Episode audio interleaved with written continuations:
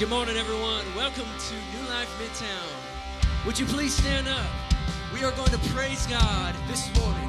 Come on, let's clap those hands. Hey! Give unto the Lord the glory that is due his name. Let's sing loud and proud to our Savior. And for those joining online, sing out with us.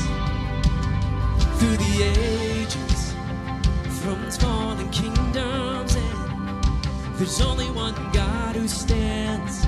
There's only one God who stands over nations, over rulers, and above all things. There's only one risen King.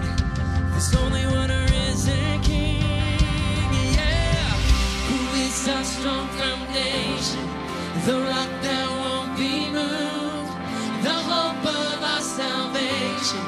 Nobody, nobody but you. The Lord Almighty, there's nothing he can't do. Nobody, nobody, nobody, Jesus, nobody but you. Hey, come on, he's good. Let's sing. In our failures, who is strong enough to heal our land? There's only been one who can. There's only been one who can. There's a power. There's a greater and exalted name, who's always been the one who reigns. Oh Jesus, you're the one who reigns.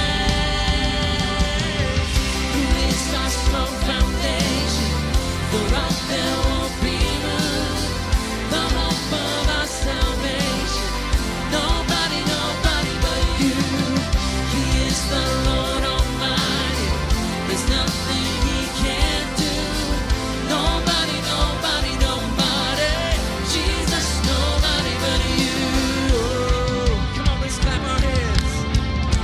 Let's be people that rejoice in God, our Savior. There's only one name that saves us, only one name to call. There's only one name that stands above it all. Jesus, only one name that saves us, only one name to call. There's only one name that stands above it all. Our strong foundation, the rock that won't be moved, the hope of our salvation. Nobody, nobody but you. He is the Lord Almighty. There's nothing he can't do. Nobody, nobody, nobody. Jesus, nobody but you.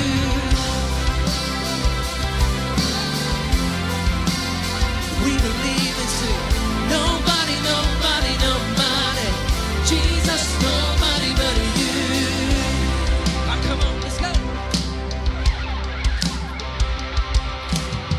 go. Turn to your neighbor and say, wake up, neighbor. Repeat after me. And nobody, nobody, nobody. Nobody, nobody, nobody. And nobody, nobody but you.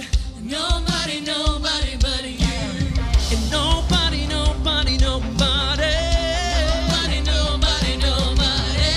Jesus, nobody but you. Jesus, nobody. Let's sing, who is? Who is our strong foundation? The rock that won't be moved, the hope of our salvation. Nobody, nobody but you. He is the Lord Almighty. There's nothing he can't do. Nobody, nobody, nobody, Jesus, nobody but you. Hey. Listen, friends, when you come to church, we've come to encounter the Lord, but we've also come to have fun with the people that's around us. It's okay to smile. It's okay to sing. It's okay to have joy. We are people known as people of joy. Can I hear an amen to that? All right, don't give me those frowns. Don't give me those furrowed brows, those serious looks. We have come to honor the Lord Jesus this morning. Before we continue with our worship time, I just want to introduce a good friend of mine. Would you welcome right now, give a Midtown welcome to my friend Jillian Lynn, helping lead worship. Jillian is on staff here at New Life Church at Large. She's a part of the New Life East congregation. So this morning, she's decided to come and hang out with us. And so, Jill, I'm so glad you're with us. Decided? No, I guess her boss decided that she's going to come. I was invited. That's a better way of saying it. Yeah, you're right. You're right. All right, friends. Uh, it's good to be here. It's good to just recenter and to focus on the Lord Jesus Christ. We've not come to be entertained by man or entertained by creative concepts. We've come to encounter the living Jesus Christ. There's a there's a scripture that that's in the Bible in Matthew chapter eighteen. Jesus says, where two or more are gathered in my name, there I am present. How can he be present? Because of the Holy Spirit. So friends, look around. There's more than two people, more than three people. That means that the presence of the Lord is here. The same Jesus that healed in the scriptures is the same Jesus that's here right now. The same Jesus that touched blind, that touched people, that, that healed blind eyes, that unlocked deaf ears. The same Jesus that was able to help restore relationships is here right now, ready to restore the relationships that are broken in your life. And all we need to do is just receive. All we need to do is receive the ministry of Jesus here this morning. Thank you, Holy Spirit, that you are present in our midst. And Jesus, you will speak words of encouragement and comfort. You will speak words of challenge, but it leads to victory. And we receive those words in your name. Amen. Friends, let's confess the Psalms together. Let's read Psalm twenty-eight as a call into worship. The Lord is my strength and my shield. My heart trusts in him, and he helps me. My heart leaps for joy, and with my song I praise him. The Lord is the strength of his people, a fortress of salvation for his anointed one. Save your people and bless your inheritance. Be their shepherd and carry them forever. Lord, we thank you that you're the great shepherd, that you lead us and guide us into all truth. We also thank you that you are our strong foundation, and there is no God like you. So, Father, we bless you this morning. And we thank you that as we continue to sing songs, that you will speak words to us. Jesus, speaking to us. Bring healing. Bring life. We honor you. In your name we pray. Amen. Come on, sing this with me, church. Our Father everlasting, the all-created one. God Almighty, through your Holy Spirit, conceiving Christ the Son, Jesus our Savior. We declare what we believe this morning. I believe in God our Father. I believe in Christ the Son. I believe in the Holy Spirit. Our God is three in one. I believe in the resurrection, that we will rise again. For I believe in the name of Jesus. Oh, we believe in you, Jesus.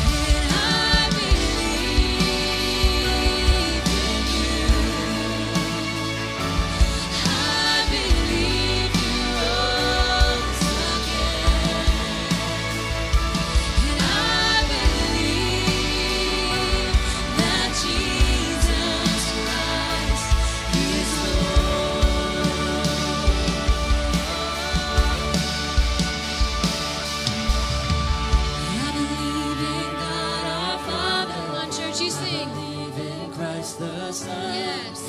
I believe in the Holy Spirit. Our God is three in one.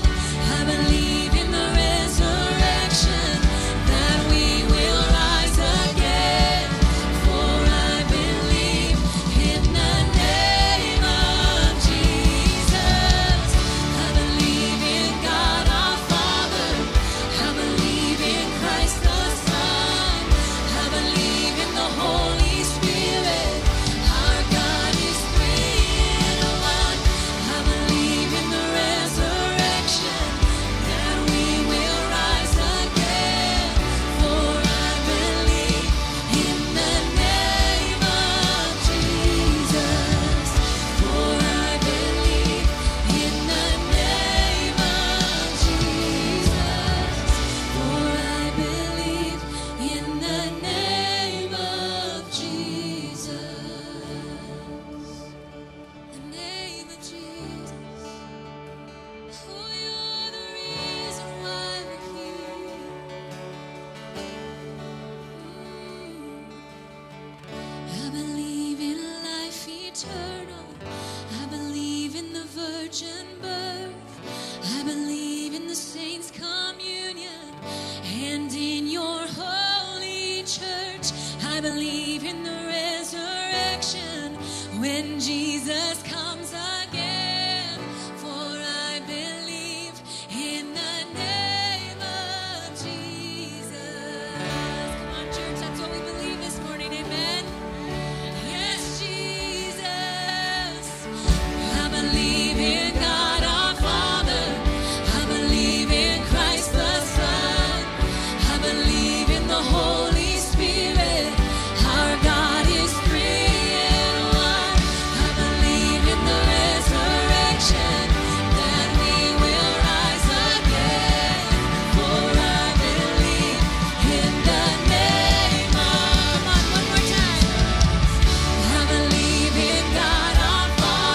Come on, one more time. I believe in God our Father. I believe in Christ the Son. I believe in the Holy Spirit. Our God is three in one. I believe in the resurrection, that we will rise again. For I believe in the name of Jesus. For I believe in the name of Jesus. We believe in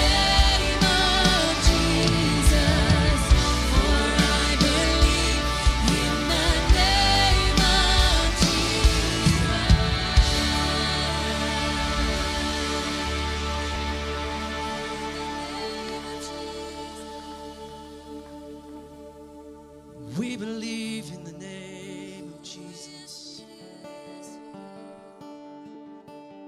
one like you, Jesus, in all the earth. Come and seek him. Come and seek him. Let every heart worship him.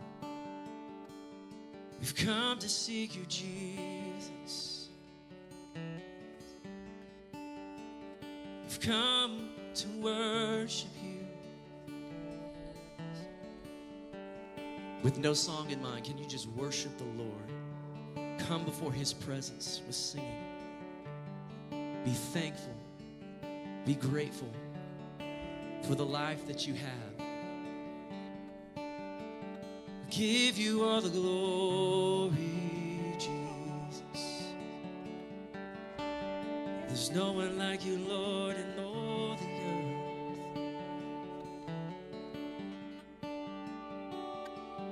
How you love us, how you care for us, how you love us,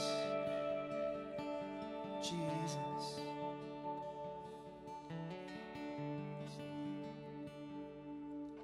And oh, to Jesus I surrender all. To him I freely give. I will ever love and trust in him. His presence daily.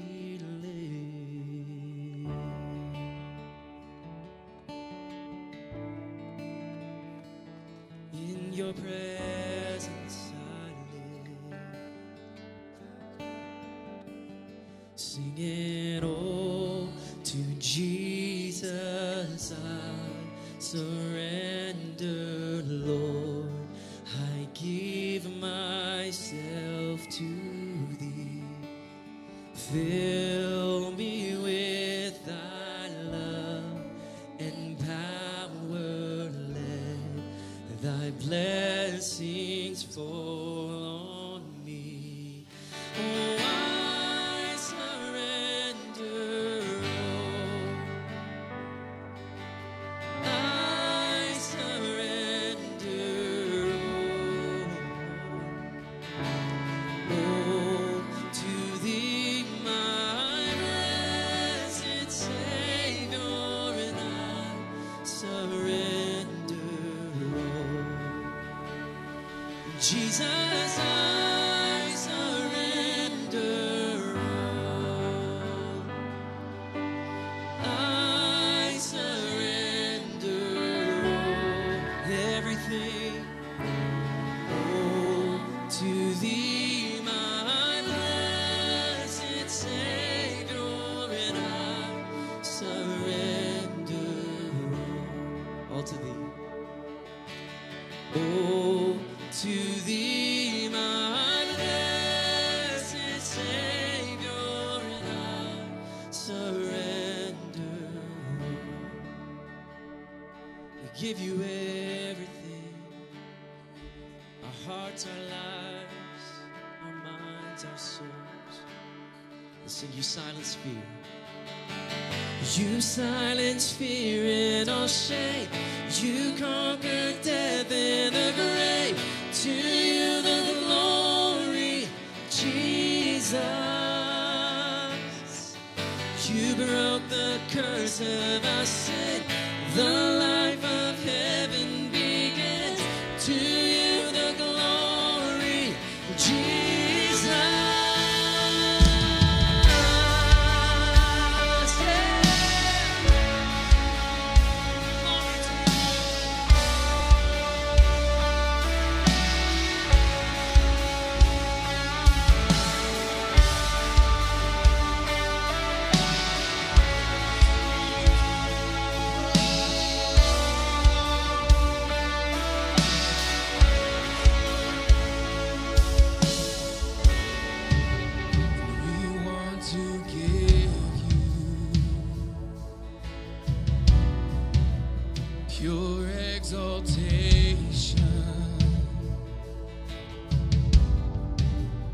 Open the heavens, yes, Jesus, You receive what is Yours, Jesus, receive what is Yours.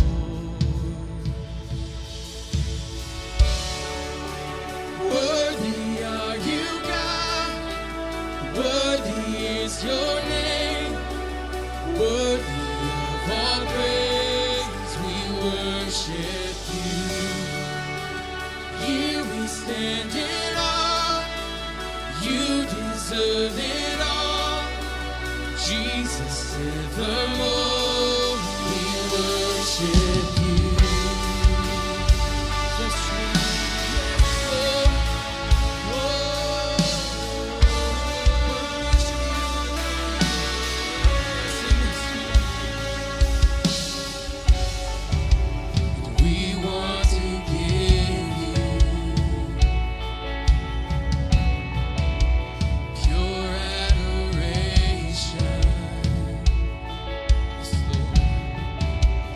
All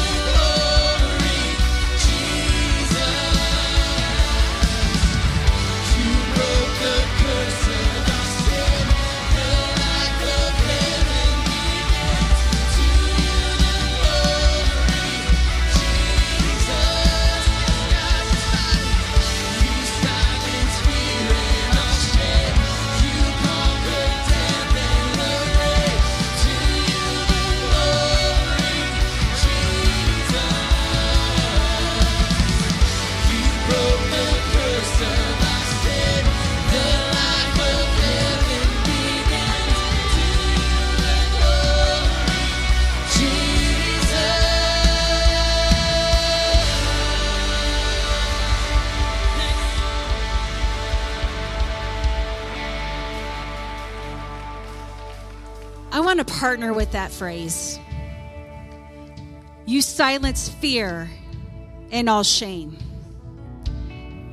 You silence fear and all shame.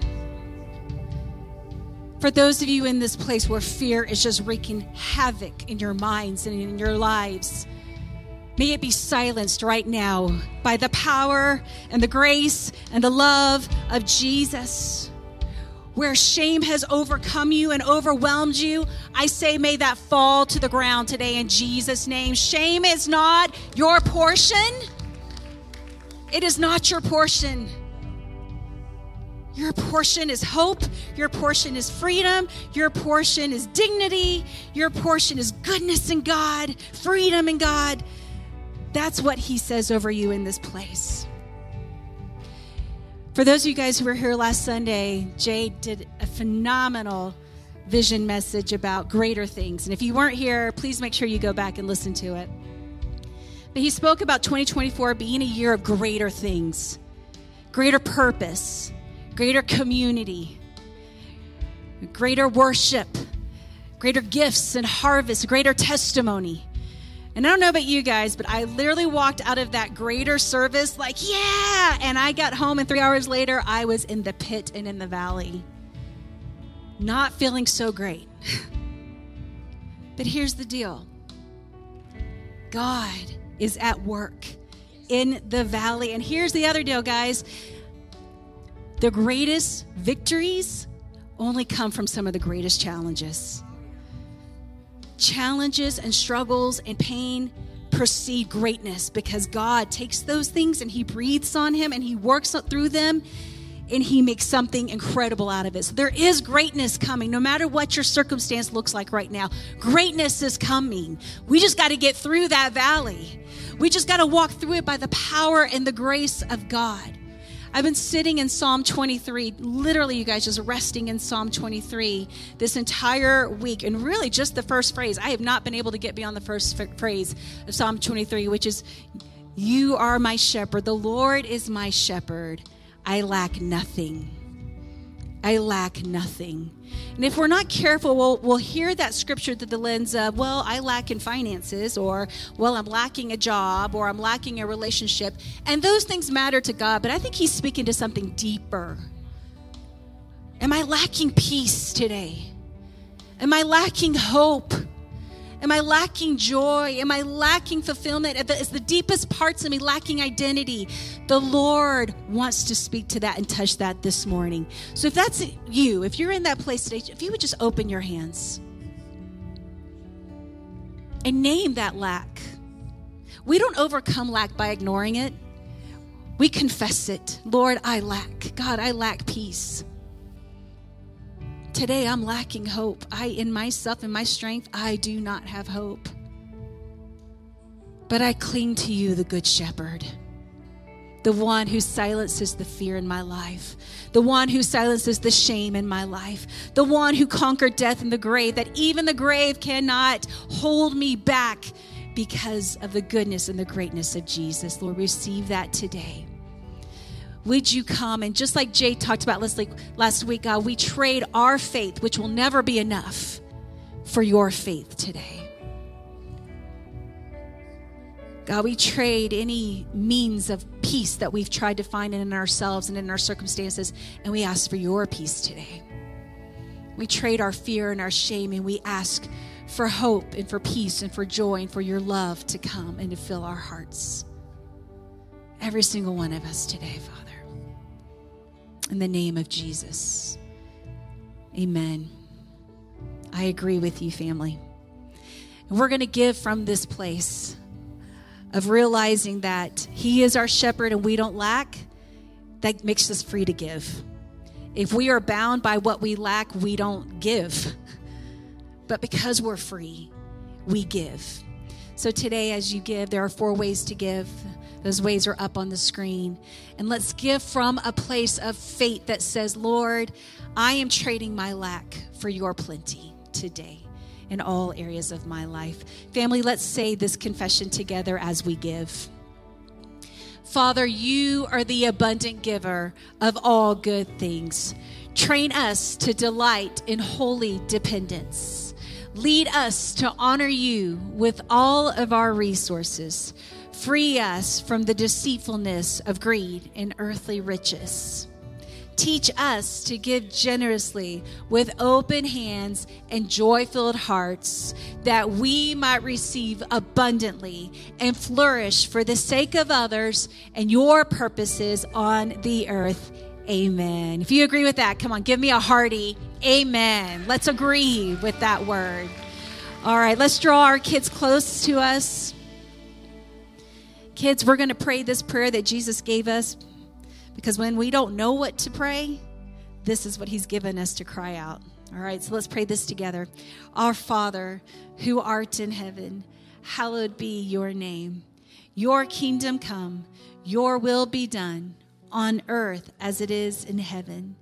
Give us this day our daily bread, and forgive us our sins as we forgive those who have sinned against us. And lead us not into temptation, but deliver us from evil. For yours is the kingdom and the power and the glory forever. Amen. Kids, you are dismissed. Family, it's so good. Thanks for being here. Thanks for braving that cold weather. My mercy. Thank you. You guys are amazing. Let's connect with one another for a minute, and we'll come back for an incredible message.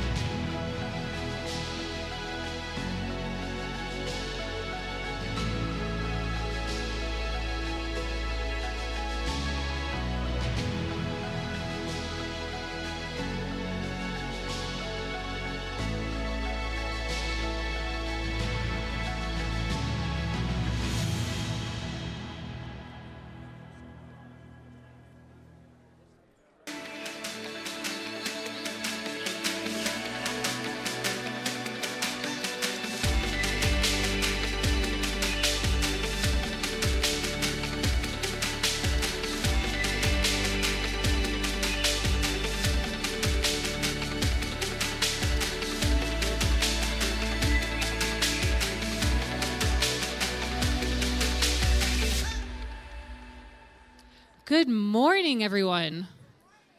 You know, more than braving the cold, it's braving the static. Ladies, you know, like, I feel like I've had hair in my mouth all morning, or if I touch it, it's just like, pff. So I could look like ridiculous right now, and I don't know. Praise God. Well, I just want to welcome you all this morning. My name is Lauren Askum. What are you saying over here? Gosh, I'm just going to move on. We're moving on. Should I go like this? Thank you. Appreciate you. Oh, he doesn't have hair. Okay, that's what you're saying. All right. We're going to jump into the announcements before we get sidetracked again. Um, if you're new with us today, actually, I've seen a lot of new faces today, and I just want to say welcome. Thank you so much for joining us. And you know, we have an event coming up next week. It's called New Life Next. New Life Next is our guest lunch where, whether this is your first time or maybe you've been coming for a few months and you want to know the next steps to getting involved and getting plugged in with our family, I really highly encourage you to come out to that lunch. It's after the second service next week. There is childcare available, and we have ushers standing in the back, and they have uh, Q R codes that you can scan right now. So if you just lift up a hand, this does not commit you. But if you lift up a hand, you're interested, you want to know more, they have cards that tell you a little bit more about what's going on. So you can lift up your hand, and they'll put that in your hand. Also, ladies in the house, we have another Kindred event coming up.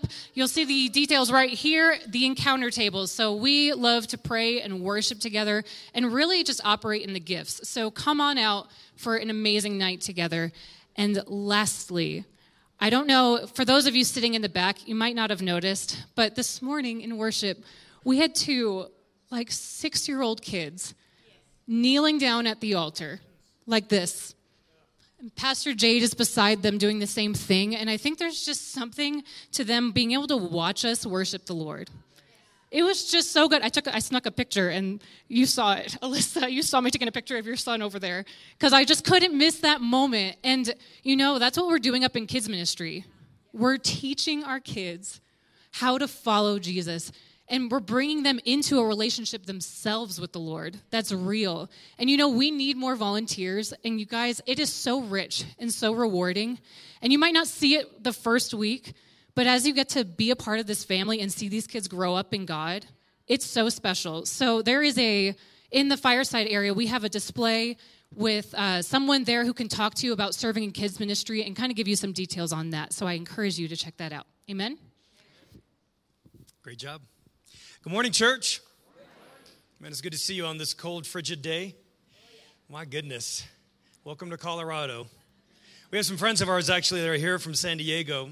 So good to see you guys. And uh, I'd rather be in San Diego. But bless you. Bless you in grace upon you and your entire family and what you're carrying right now in this hour. We're going to introduce a new part of our liturgy. We're going to introduce something new into our liturgy today. And I'm not exactly sure where this is going to land. Today it's going to land right before the preaching, and we may experiment with this here for the next few weeks. Sometimes it might fall right before we come to the table. Sometimes maybe we'll open up our call to worship. But we are going to speak and to declare our faith today um, out of words that were actually crafted, literally, uh, almost thousands, but definitely over seventeen hundred years ago. In three twenty-five, there was a council of faithful believers that gathered together, and they were tasked with addressing some heretical ideas around who God was, around who Jesus was, and around who the Holy Spirit was. And so out of that, they created what is now known as the Nicene Creed. And this is, I believe, very, very important for because the Christian faith is a confessional faith. And what they did is they did the hard work of actually condensing hours, if not years, of theological work into a statement of faith that the more we say this, it actually begins to form our doctrinal belief system. And so we're going to put this on the screen if it's not on there already. We're going to read this together. And I have, most of our other congregations do this. We're a little bit late to the party here. Uh, but every time I've gone to visit East or Friday night or downtown, and the people of God speak out of their mouths with hearts full of faith and belief and conviction, I'm telling you, something happened in my spirit every time I participated with this. So I believe it is so important that we know what we believe. And as we go into this series, today we're starting a series on the book of John. Uh, we are going to be launching today a message on Jesus is God, which is the cornerstone of our faith. There can be no revelation of incarnation if Jesus is not God. Doesn't matter. Christmas, great. Presents and parties, and that's it. Easter has no significance if Jesus is not God because there is no resurrection from the dead. And so I want to invite you, would you just maybe kind of still yourself here for just one moment? And choose to enter into the spirit of what we're going to participate in, because I really want this to become part of the rhythm of the liturgy of our time in worship. So, Holy Spirit, today, we already know that you have been so involved in everything we've done. Lord, as we step into a new component and as we step into a new rhythm of our faith-shaping liturgy, we invite you, Holy Spirit, to breathe on this. Lord, I would even ask that if any of us have any resistance or if there's been negative thoughts around confessions and creeds and, and, and reciting things as a people, Lord, I pray that you would bring perspective. You would bring wisdom. Lord, I pray that you would anchor us to the truth of these words. We sang it just a few minutes ago. Now we are going to speak it. And Father, I pray that as we speak this, that our faith would be formed, and that our faith would be strengthened. And that Father, Son, and Holy Spirit would be revealed to us afresh and anew. And I pray it in Jesus' name. Friends, let's declare the creed together. We believe in one God, the Father, the Almighty, maker of heaven and earth, of all that is seen and unseen. We believe in one Lord, Jesus Christ, the only Son of God, eternally begotten of the Father, God from God, light from light, true God from true God, begotten, not made, of one being with the Father. Through him all things were made. For us and for our salvation, he came down from heaven. By the power of the Holy Spirit, he became incarnate from the Virgin Mary and was made man. For our sake, he was crucified under Pontius Pilate. He suffered death and was buried. On the third day, he rose again in accordance with the Scriptures. He ascended into heaven and is seated at the right hand of the Father. He will come again in glory to judge the living and the dead, and his kingdom will have no end. We believe in the Holy Spirit, the Lord, the giver of life, who proceeds from the Father and the Son. With the Father and the Son, he is worshiped and glorified. He has spoken through the prophets. We believe in one holy, universal, and apostolic church. We acknowledge one baptism for the forgiveness of sins. We look for the resurrection of the dead and the life of the world to come. Amen. Amen. Friends, this is what we believe. This is what makes you and I Christ followers. And this is what the church has believed for hundreds and hundreds and hundreds of years. And this is what we will continue to believe until Christ returns. Amen. If you have your Bibles, I'd like to invite you to open up to the book of John, chapter one. We're going to begin the first of about twelve weeks of series of a series that will take us right up unto Resurrection Sunday. John chapter one. We're going to read eighteen verses, a little a little lengthy, but this is called the prologue of the Gospel of John. How many symphony listeners do we have here in the house? Anybody like a good symphony?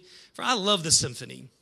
And something that I didn't understand after I'd gone to literally dozens of symphonies is that most of the times at the symphony, the very first act or the opening song is it's called an overture. An overture is like a prelude. It's it's it's a synopsis of everything that is going to happen within the symphony over the course of the next two to two and a half hours. They're giving you this sneak peek. In theater, it's like a trailer. You can watch a trailer and you can see the highs and the lows and get a pretty good synopsis of what's going to happen within that film. John is doing the same thing. John, here in the first eighteen verses, he is giving us what is called a prologue or an overture of the entire book of the Gospel of John. Interestingly enough, he is also giving us an overture of the grand narrative of the gospel at large. Let's begin. John chapter one. In the beginning was the Word, and the Word was with God, and the Word was God. He was with God in the beginning. Through him all things were made, and without him nothing was made that has been made.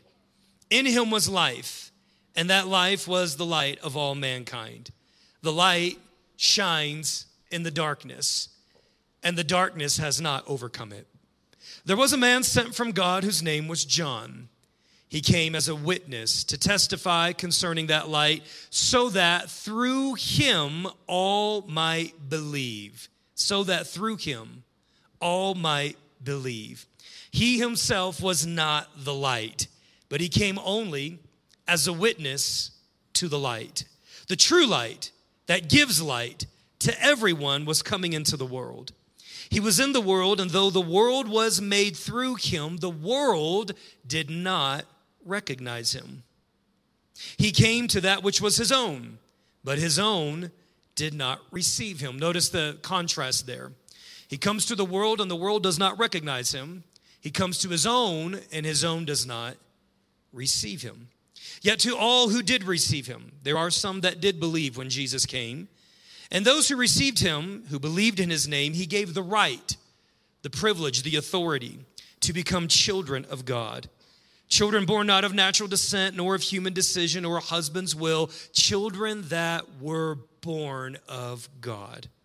Verse fourteen, almost done here. The Word became flesh and made his dwelling among us. And we have seen his glory, the glory of the one and only Son who came from the Father, full of grace and truth.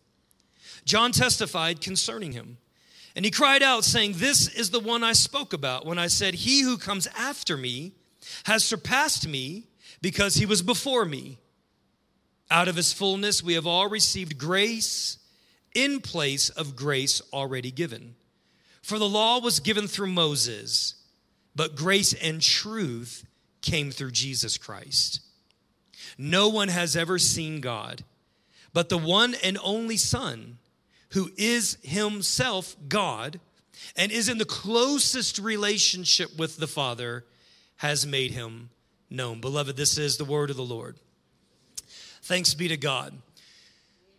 There have literally been volumes written, not only on the book of John, but on these eighteen verses. Volumes, tomes, uh, entire libraries could be filled extrapolating really these four verses. These four verses and the continuing fourteen verses after that are essentially and foundationally, crucially important to everything that we believe about God. And I'm going to make what might feel like some really exaggerative statements right now, but the truth of the matter is there's no exaggeration. What we're going to talk about today forms the most important things about what we believe to be true about Christianity. Look with me, if you have your Bibles, at John chapter twenty, verse thirty-one. So we're kind of bookending the entire book here. We've started out with chapter one, and in chapter twenty, almost towards the very end, John kind of sneaks this little purpose statement in. And he says this in verse thirty-one. He says, "These things that I have written are written so that you may believe that Jesus is the Messiah."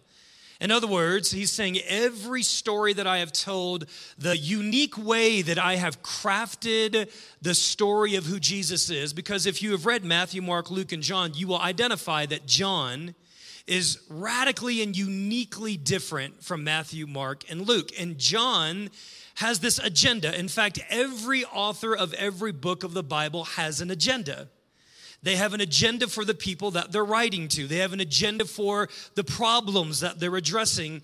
And that agenda is merged together with the will of God for the things that he wants to reveal as he moves upon people to write out the Holy Scriptures. And here's John's agenda. He's like, listen, I'm just going to lay it out there. All my cards are on the table.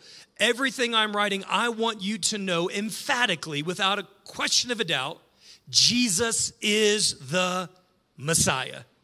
Look at this. He says, he is not only the Messiah, he is the Son of God. And I want you to know that by believing that you may have life in his name. That is the purpose of the book of John. So that every person who reads this book may believe that Jesus is the Son of God. And that by believing this, we would have life in his name. Jesus said it a little bit differently in John chapter ten. He says, the thief comes to, what is it? Steal, and to kill, and to destroy. But why did Jesus come? So that we might have life. And what kind of life? Life abundantly, life to the fullest, life to the max, eternal life. The Greek word is zoe. There is a kind of life in God that is available for the human being that knows no limitation. It's the God kind of life. It is the divine quality of life. It is the very life of God from his spirit that enters our spirit and animates our very being. It's the same kind of life that God breathes into humanity in Genesis one, in the beginning, where we find that God is face to face with humanity and breathes his ruach, his spirit, into flesh, and they become a living being. Why is this important? Why is it critical that you and I believe that Jesus is God?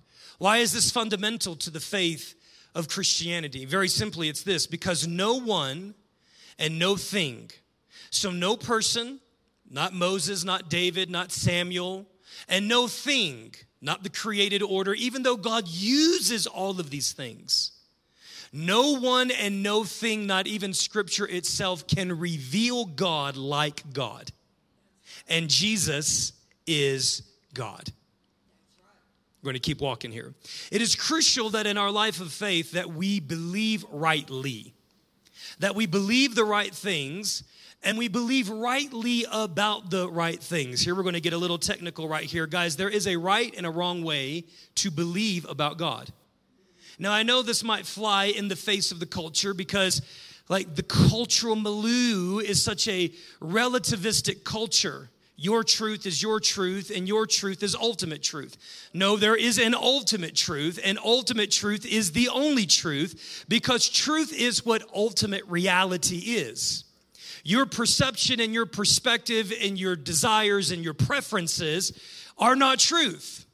They may be a way that you see things, they may be a way that you choose to believe, but our belief systems and our preferences and what we desire are not truth. In fact, for us to come into truth, we must submit our version of truth.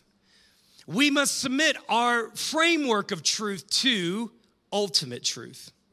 So if we get off on our understanding of who Jesus is, everything gets off. Any home builders in the room?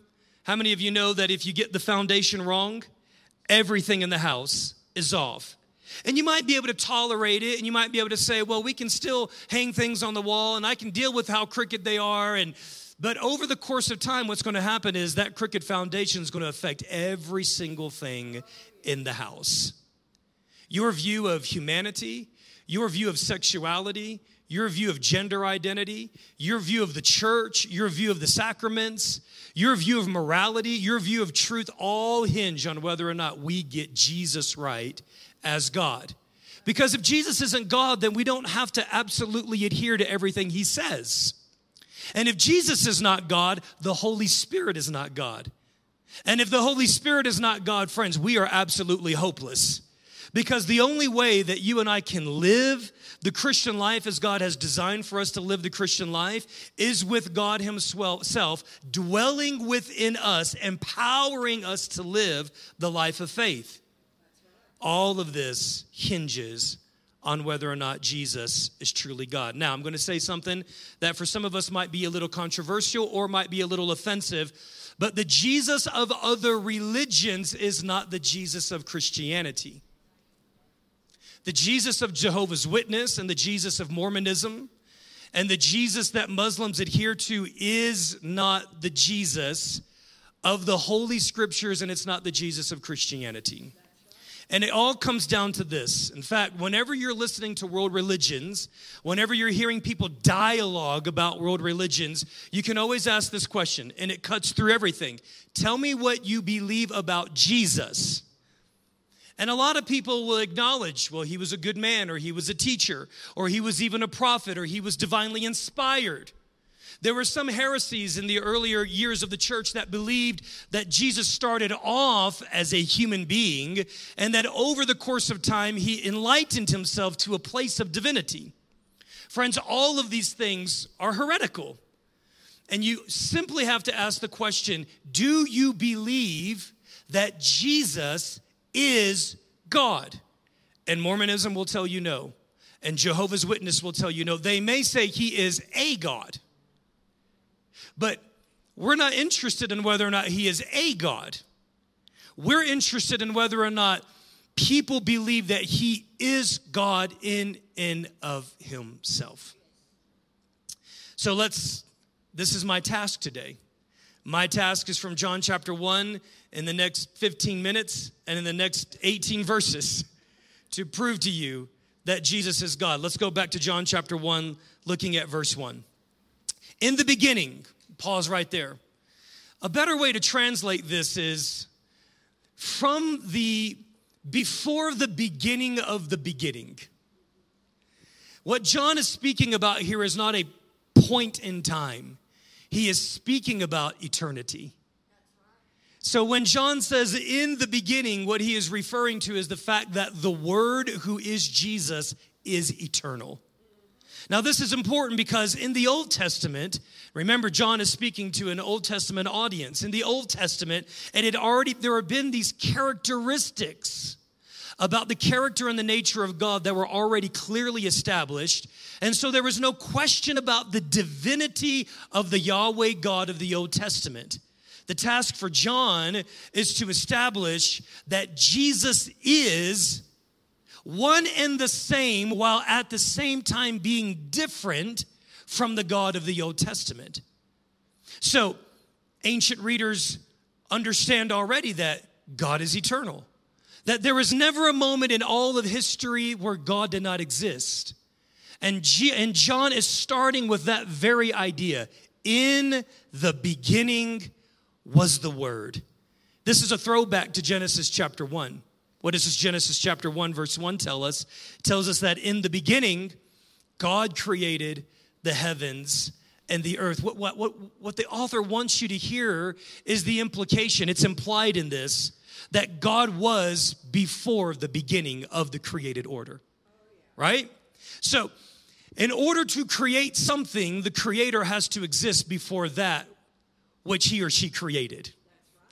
And so now John comes along and is putting Jesus right next to God the Father creator by saying that in the beginning was also the Word.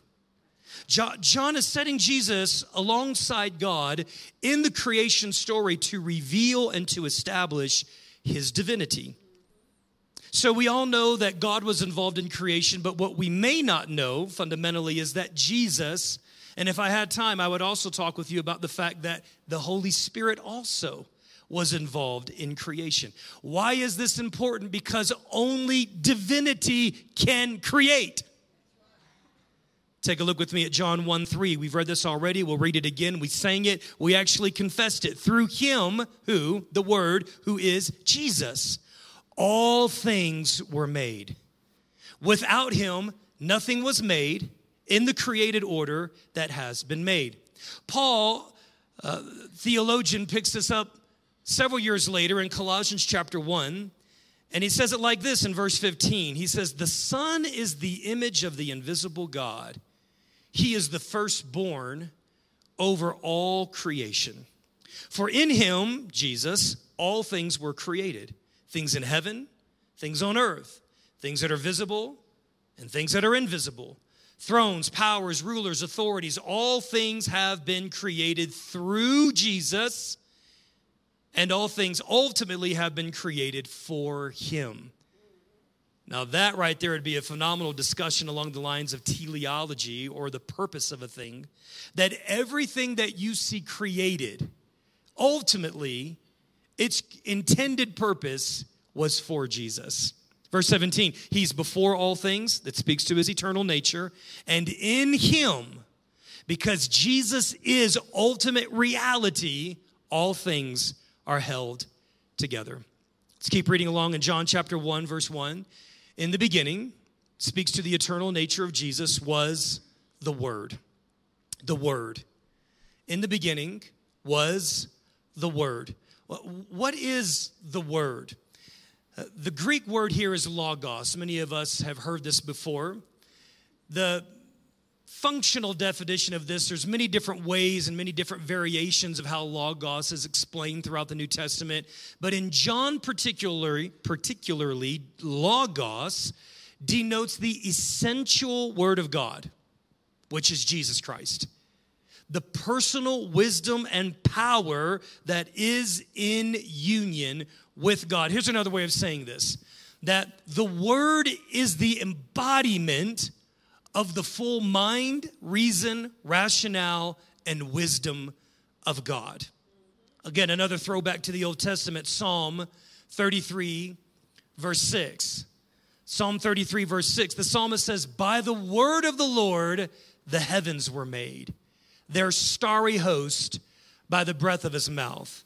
See, any, particularly any doctrinal thing you'll find in the New Testament, you'll always find the seed of that, or the foundational idea of that, in the Old Testament as well, right? Because they're always speaking one to another. The Old Testament is a type and a shadow. It's speaking forth, it's forthtelling and prophesying and predicting the fullness of what is to come.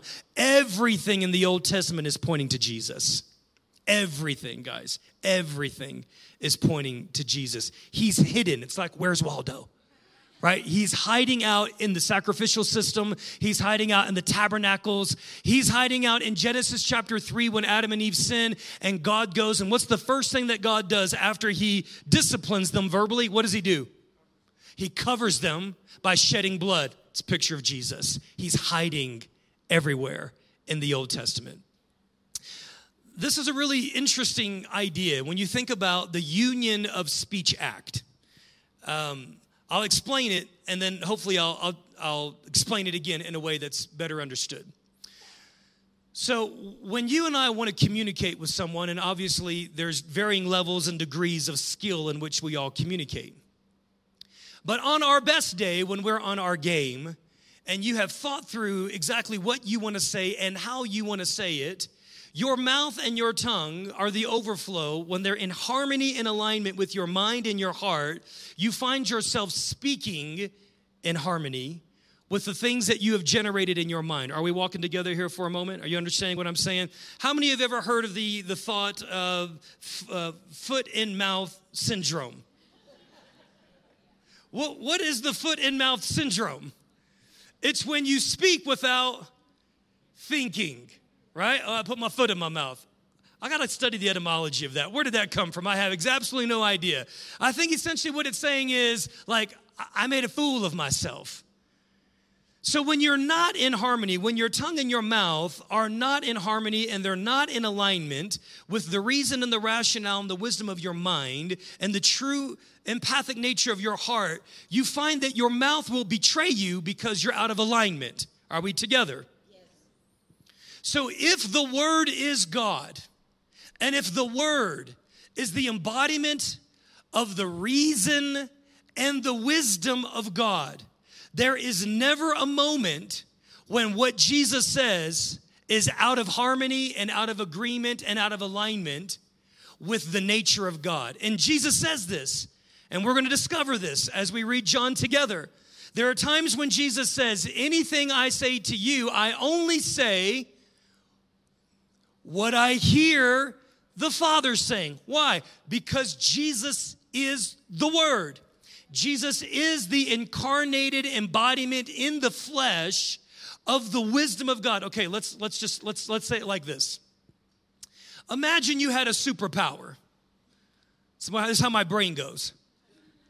Imagine your superpower was that in every situation that you were able to say the exact right thing that was needed for every situation, right? You come home and you get into an argument with your spouse or your kids, you know, do something, um, or you go, you, you you show up on the job and someone accuses you unjustly, or you jump up on your social media post and someone's throwing out some rant and they're accusing you, and you had this superpower. And the superpower was that you were able to say the exact thing that needed to be said, and it was full of truth, but it was full of grace. And it was said in the exact way that it needed to be said to unlock the hearts of humanity. You know what that is? You know what that superpower is? That's the Word. Amen. That is the Logos. That is the Word who has become flesh. Let's keep reading at John one one. "In the beginning was the Word, and the Word was with God, and the Word was God." Here's what you need to hear in this phrase right here. In the beginning, eternal nature of God was the Word, the wisdom of God, and the Word was with God. There's differentiation there. The Word was with God. There's relationship. There is eternal abiding and communion, one of the themes that we'll find all throughout the Gospel of John. So we find that there's differentiation in function, differentiation in personality, differentiation in identity, and yet the Word was God, so there is oneness and sameness in their ontological nature, which just means in their very being. So Jesus, in his spirit, is completely divine, and yet there's differentiation in the way that he interacts and relates with the Father. All of this is crucial when we get deeper into understanding how we relate to each other. God is not in the business of cloning people. God is in the business of giving everyone uniqueness. And yet, with our uniqueness, he desires for there to be a true union and unity of the people of God. So, in other words, Jesus Christ the Son of God, Son of Man, the root and the offspring of David, the second person of the Trinity, is and has always been and will always be God. He is unique from God, and yet he stands one with God. Let's keep reading. In the beginning was the Word, and the Word was with God, and the Word was God. Verse two, he was with God in the beginning. Through him all things were made. Without him nothing was made that has been made. Jesus is the complete embodiment of the perfect wisdom of God. Jesus is the complete embodiment of the perfect wisdom of God. Anybody seen that movie Groundhog Day? Anybody seen Loki season two? Anybody seen any movie where in the premises, this, this idea of experiencing a day and then going back and experiencing the same day and making adjustments or alterations in the mistakes that you made in that day, and you kind of keep going over and over and over again? Well, Jesus doesn't have to do this because God is eternal. Because God exists from all of eternity, there was never a day in the history of time itself where God himself did not exist. Jesus becomes the living in flesh, lived out reality of God looking through every scenario and saying, this is the wisest course of action. He is the embodiment of the way of God. He is the embodiment of the entire fulfillment of all the Old Testament law. He is the embodiment. Imagine if you could read all of the Proverbs and in every situation of your life, live out the wisdom of the Proverbs in the way that you speak, in the way that you think, in the way that you interact, in the way you deal with your money, in the way that you deal with conflict. You know, you know who that is? Jesus, the Word. He is in flesh, the embodiment of the complete and perfect, unbroken wisdom of God. First Corinthians chapter one, verse twenty. Where is the wise person? Where is the teacher of the law? Where is the philosopher of this age? Has not God made foolish the wisdom of the world? For since in the wisdom of God, the world through its wisdom did not know him, God was pleased through the foolishness of what was preached to save those who believe. That's a really important statement. You know, the beauty of preaching is it's foolish. God uses foolish vessels. He uses broken and imperfect human beings. And the very message of the gospel itself is foolish to those who consider themselves wise. This is why a lot of intellectual people have a hard time with being saved by believing that a dead person rose from the dead. Verse twenty-two, Jews demand signs and Greeks look for wisdom. Verse twenty-three, but we preach Christ crucified, which is a stumbling block to Jews and foolishness to Gentiles, but to those whom God has called, both Jews and Greeks, Christ is the power of God, and Christ is the wisdom of God. Colossians chapter two says it like this. Verse two, my goal is that they may be encouraged in heart and united in love, so that they may have the full riches of complete understanding, in order that they may know the mystery of God. What's the mystery of God? Christ. Verse three, what's happening in Christ? God has hidden in Christ all of the treasures of wisdom and knowledge. You want the wisdom of God? Get to know Jesus. You want to walk in wisdom? Proverbs is great, but watch the way that Jesus lives out the spirit of Proverbs in the way that he interacts in every situation. He is wisdom incarnate. John chapter one, verse four, one of my favorite verses, four and five, is the next point of this. In him, in the Word, in Jesus, was life. Jesus is the life of God. So what have we discovered thus far? Jesus is eternal, so he shares the divine attribute of the eternal nature of God. Jesus is the incarnate wisdom of God, so he embodies the ways of God. But Jesus is the life of God. What is that? What is, what does this mean? It means that there is no life, there is no spiritual life, there is no reality of life apart from Jesus. Most of the people that are walking the streets of the world right now are looking for life. They're looking for the kind of quality of life that only Jesus possesses. And you'll hear it in different ways. They're looking for enlightenment. They're looking for peace. Uh, they're looking for deep purpose. Do you know what all of those things are? Those are iterations and variations of life. And Jesus is the life of God. You'll never find true peace without the life of God. And you'll never have the life of God without believing in Jesus. You'll, you'll never have a sense of what we might call spiritual enlightenment. What is spiritual enlightenment in any ways? Like operating on a higher plane of existence, realizing what is kind of material or realizing what is uh, uh, not essential, and realizing what is like truly purposeful. Like that's the idea of enlightenment. Like you cannot receive enlightenment outside of the light that only Christ can bring. Jesus himself says it like this, John chapter five, verse twenty-four. Jesus' words himself, very truly I tell you, that whoever hears my word and believes him who sent me has eternal life. And he will not be judged, or she will not be judged. They have crossed over from death to life.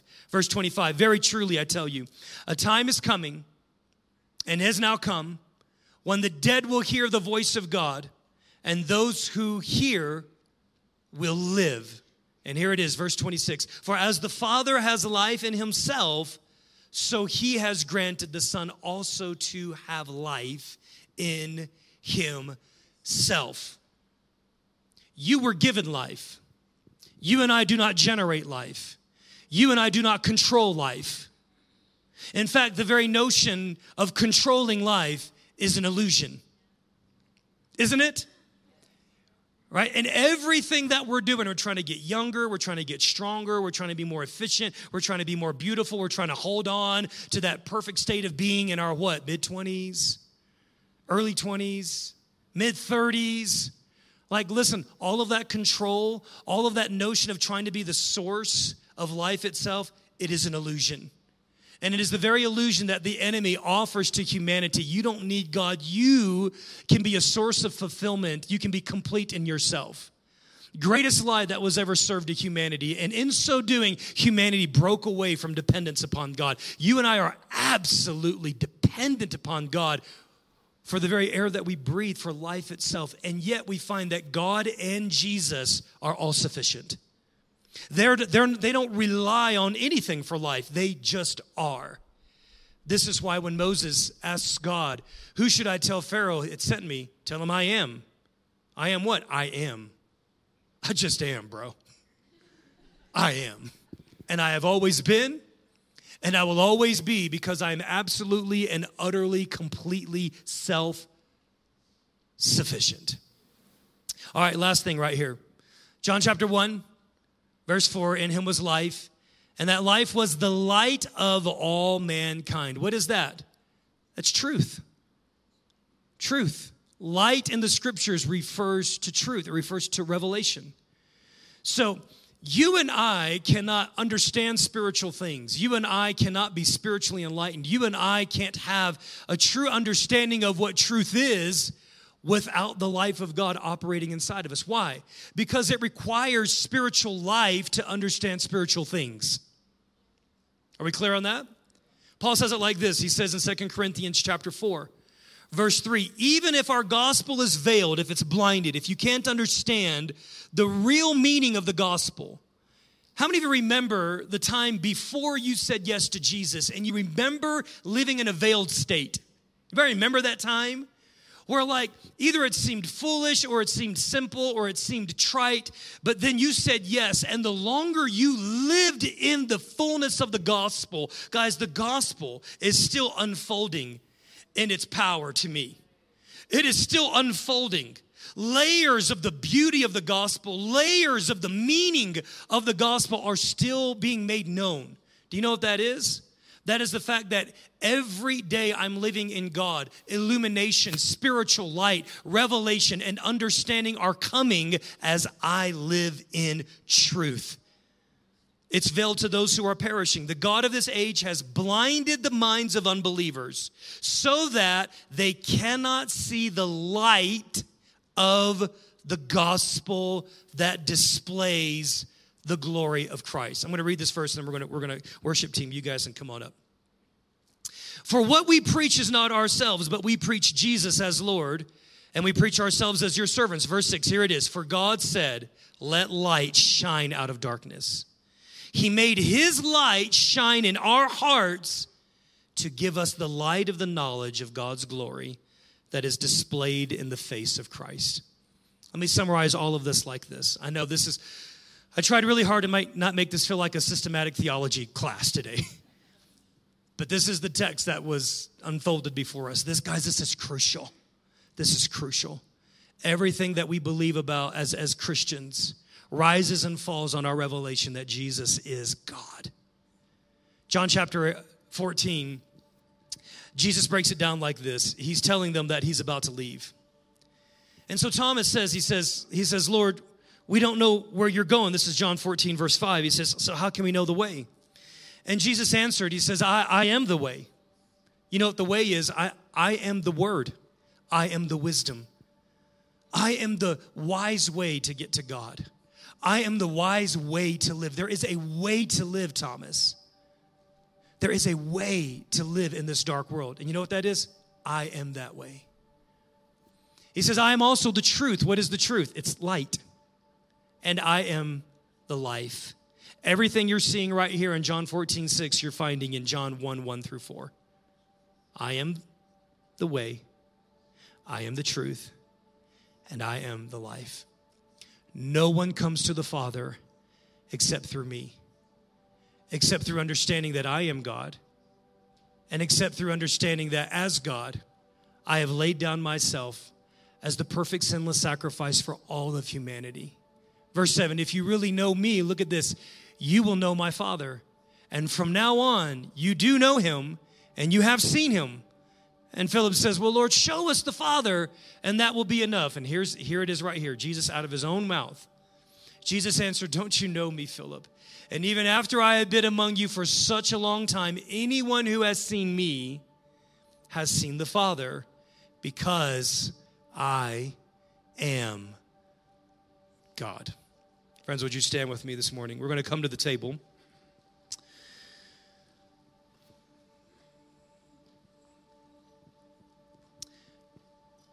Before we come to the table this morning, I've asked Seth and the team to lead us in a song that, like, listen and read these verses, particularly the first verse. You were the Word at the beginning. Like, listen to these verses.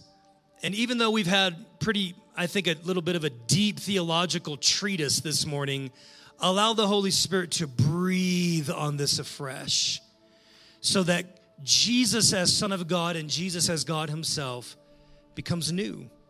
And then I'm going to give you an altar call to, to see if you want to believe, and then we're going to come to the table. Seth, take it away.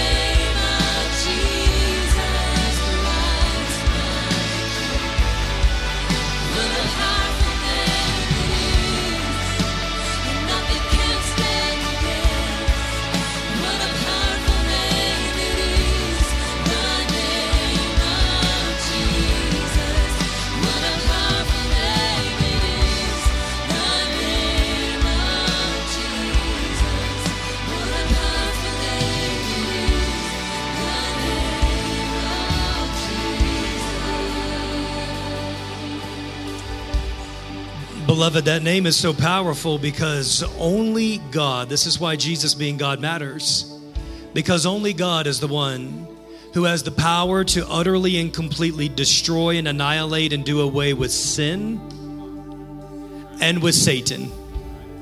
He's the only one.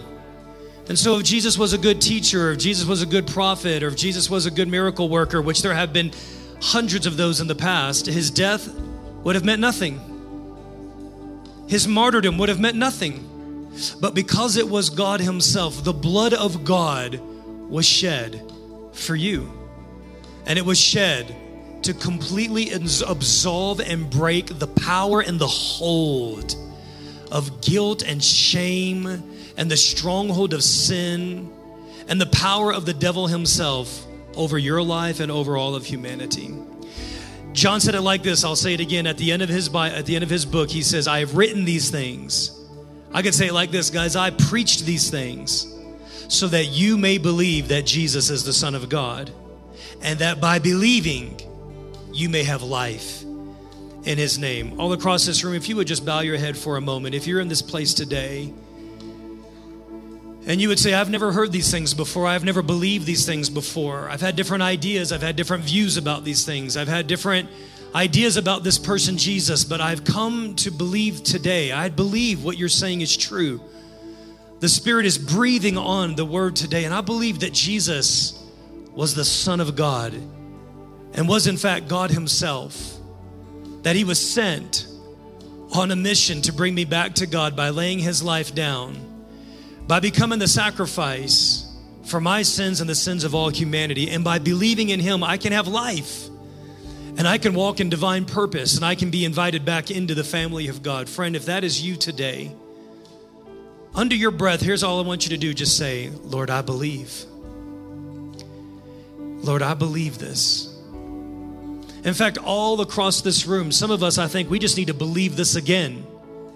Just under your breath, would you say, Lord, I believe this. I believe. And in believing, I want you to pray this prayer with me, if you would. Jesus, all together, Jesus, I believe you are the Son of God and that you are God himself, that you were sent from God to die for my sins, and that you were raised from God by the power of the Holy Spirit to free me forever. I believe this. Would you forgive me of my sin and welcome me into your family and give me eternal life in Jesus' name? Amen. Friends, if you prayed that prayer today for the very first time, or you felt yourself slipping away from God and you said that again, I just want you to know that spiritual life is a reality, and that here today on this very moment, you are born again. We'll talk more about that in a few weeks. And now you have the responsibility in the community of believers to grow in your faith. And we're going to talk with you about how to do that. But first, we're going to come to the table. You can exit on the left, come up here and receive the body of Christ and the blood of Jesus shed for you. We'll all take it together.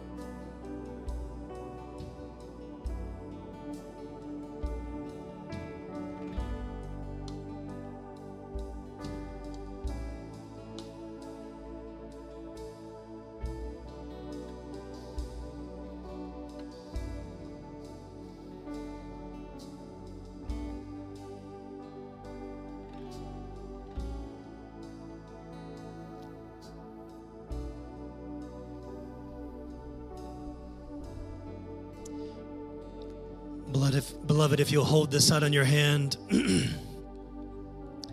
I like to hold it with an open hand, reminding me that every good thing has been given to me from the Father above. On the night when Jesus was betrayed, to lay his life down for the sins of humanity, he took bread with his closest friends and he broke it. You can just break that cracker. That is a physical picture of God himself broken for the sins of humanity to make us whole again. And he gave this to his disciples and he says, "This is my body, which is broken for you. Take it and receive it into yourself." Friends, let us eat.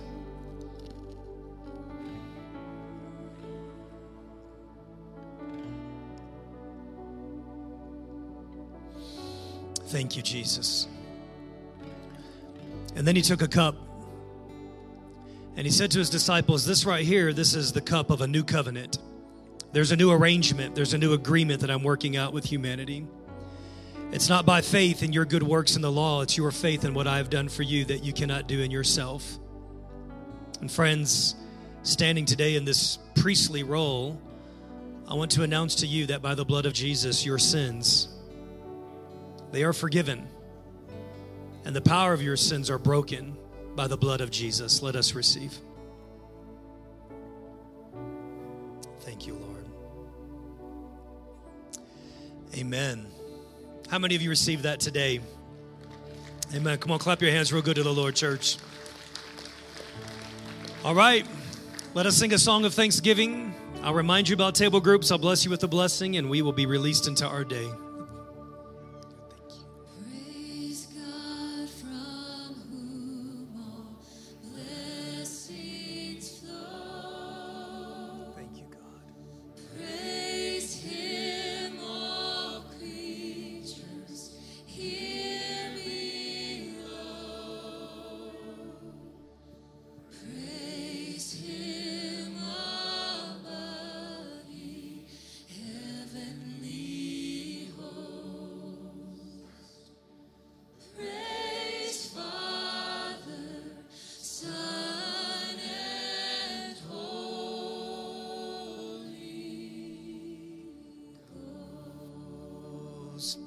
I mentioned about growing in our faith. Next week, we're going to be making announcements about table groups, which are small group communities that study the Word together, pray together, minister to one another.